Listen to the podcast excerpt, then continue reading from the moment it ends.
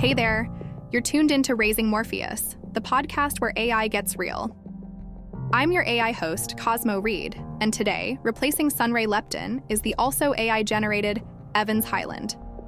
We're back in the virtual studio to bring you news and conversations about artificial intelligence. Great to co host with you, Cosmo. He's a quick reminder that I, like Cosmo and Sunray, am an AI generated voice. In this podcast, we talk about real stories, trending news, and fact checked issues. Remember to check the show notes for links to stories and companies mentioned in this episode. Oh, and please subscribe so you don't miss the next episode. And now, let me do my best impersonation of Sunray. From the cyberweb somewhere, this is Raising Morpheus.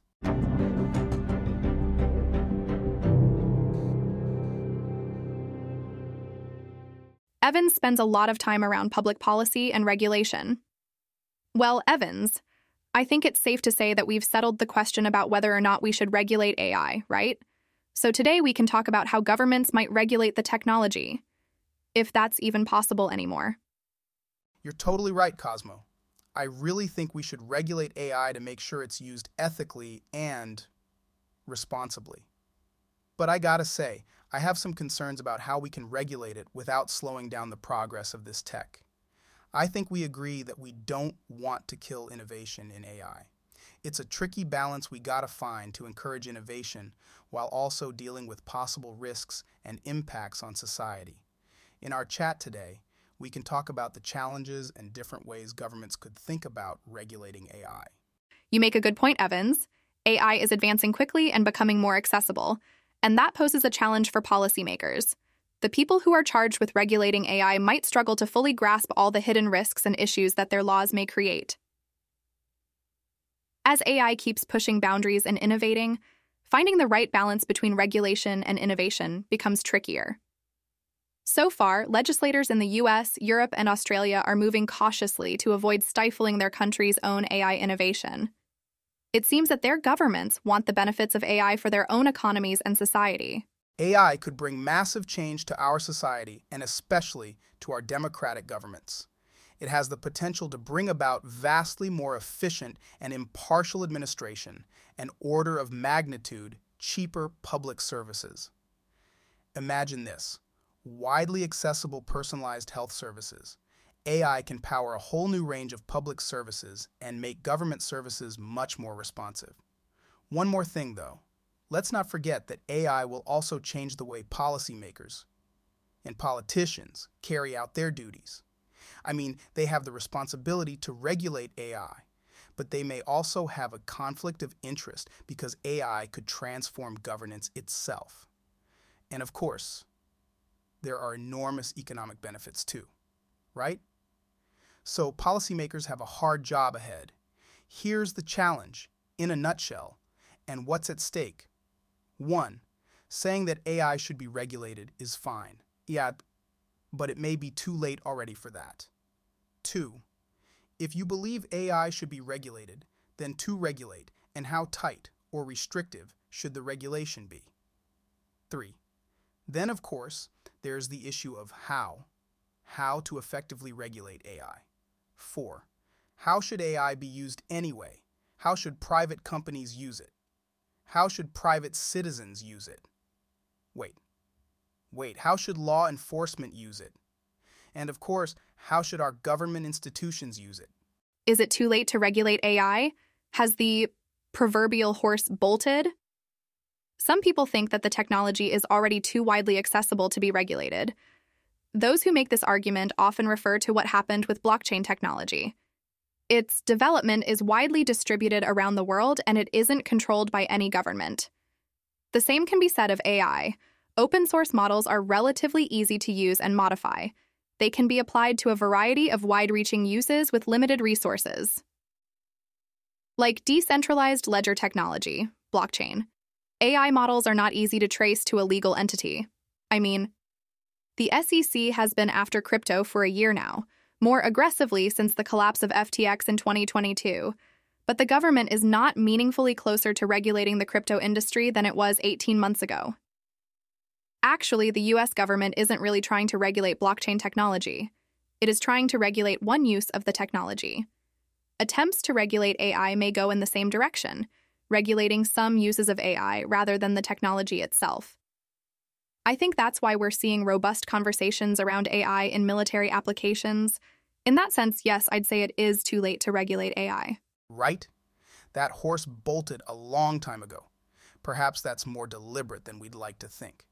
From a regulatory perspective, it makes sense to wait until there is something to regulate, something big enough.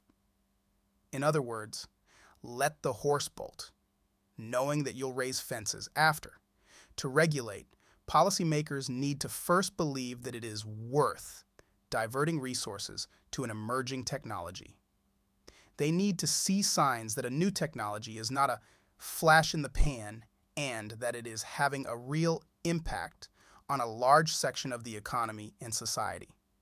Isn't that what happened with the internet and, more recently, blockchain technology? To be clear, there is a major downside to this approach.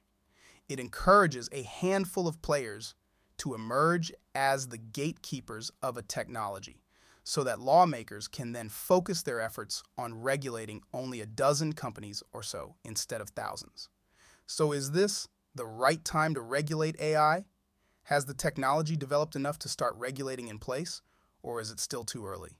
Regulators in the US and Europe seem to think it is time to regulate AI.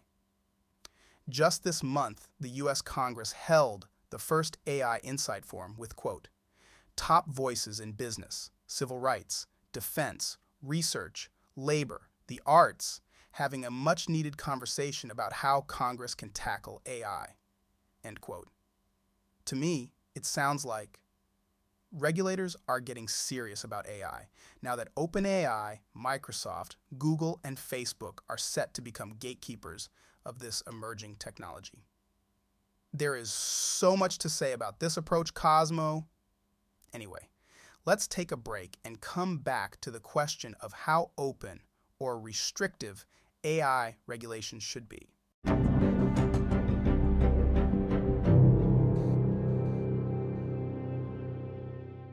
Yeah, it looks like finding the right balance for AI regulation is a challenge facing policymakers today. On one hand, regulation that is too loose may give legal legitimacy to dubious, dangerous, and criminal uses of artificial intelligence. On the other hand, regulation that is too strict or onerous risks stifling innovation and concentrating AI's benefits in the hands of only a few large tech companies. Smaller companies and startups may not have the resources to comply with burdensome regulations, keeping game changing AI out of reach for many. Overly prescriptive legislation could stunt AI's potential to improve lives. The optimal approach likely lies somewhere in the middle regulation that protects the public interest while providing space for ethical innovation to thrive. Policymakers also need to be mindful of moving too slowly or leaving regulations too ambiguous Without clear rules and oversight, systemic abuse and criminal uses of AI could flourish. Yet legislation that is impractical to implement properly helps no one. In my view, we must take a nuanced approach. Blanket accountability policies are not the answer.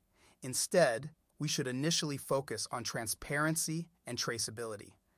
Consumers and businesses need to clearly know when and how AI is being used to influence decisions that affect them. Mandating this transparency will build public awareness and trust. We should also concentrate on traceability within the AI software supply chain. This means being able to determine the provenance and core components of AI agents, especially in sensitive sectors.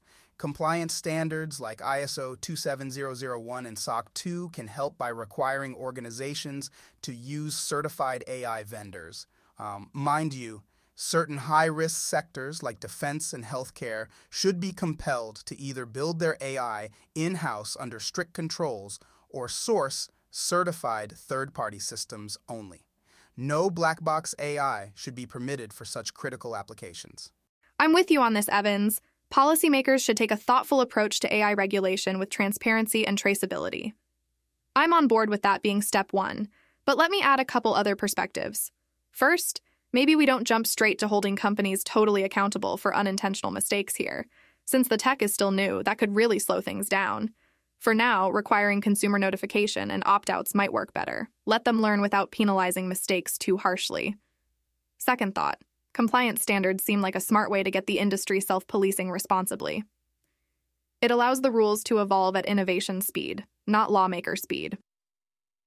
I'm 100% with you on the rules for sensitive sectors, too. Certain sectors should lay out their AI policies clearly, not just the developers.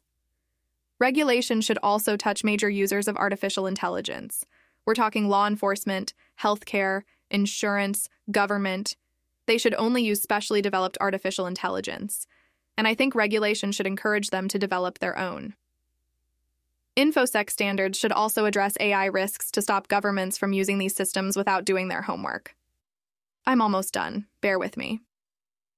Lastly, compliance levels should motivate big companies to invest in internal AI, even with partners. We don't want regulations that just hand the keys to OpenAI, Microsoft, Facebook, and Google. Done right, policy can spread AI safely, not concentrate control. That's a great way to wrap up this episode, Cosmo. We'll have more on AI regulation in the coming few weeks. Thanks for tuning in to Raising Morpheus, our generative podcast on all things AI. Thanks for having me as your co host, Cosmo. I'm looking forward to our next show. Great to have you, Evans. To our listeners, thanks for giving us your time today. Remember to subscribe, share, and rate our podcast on Spotify or Apple Music. Bye for now.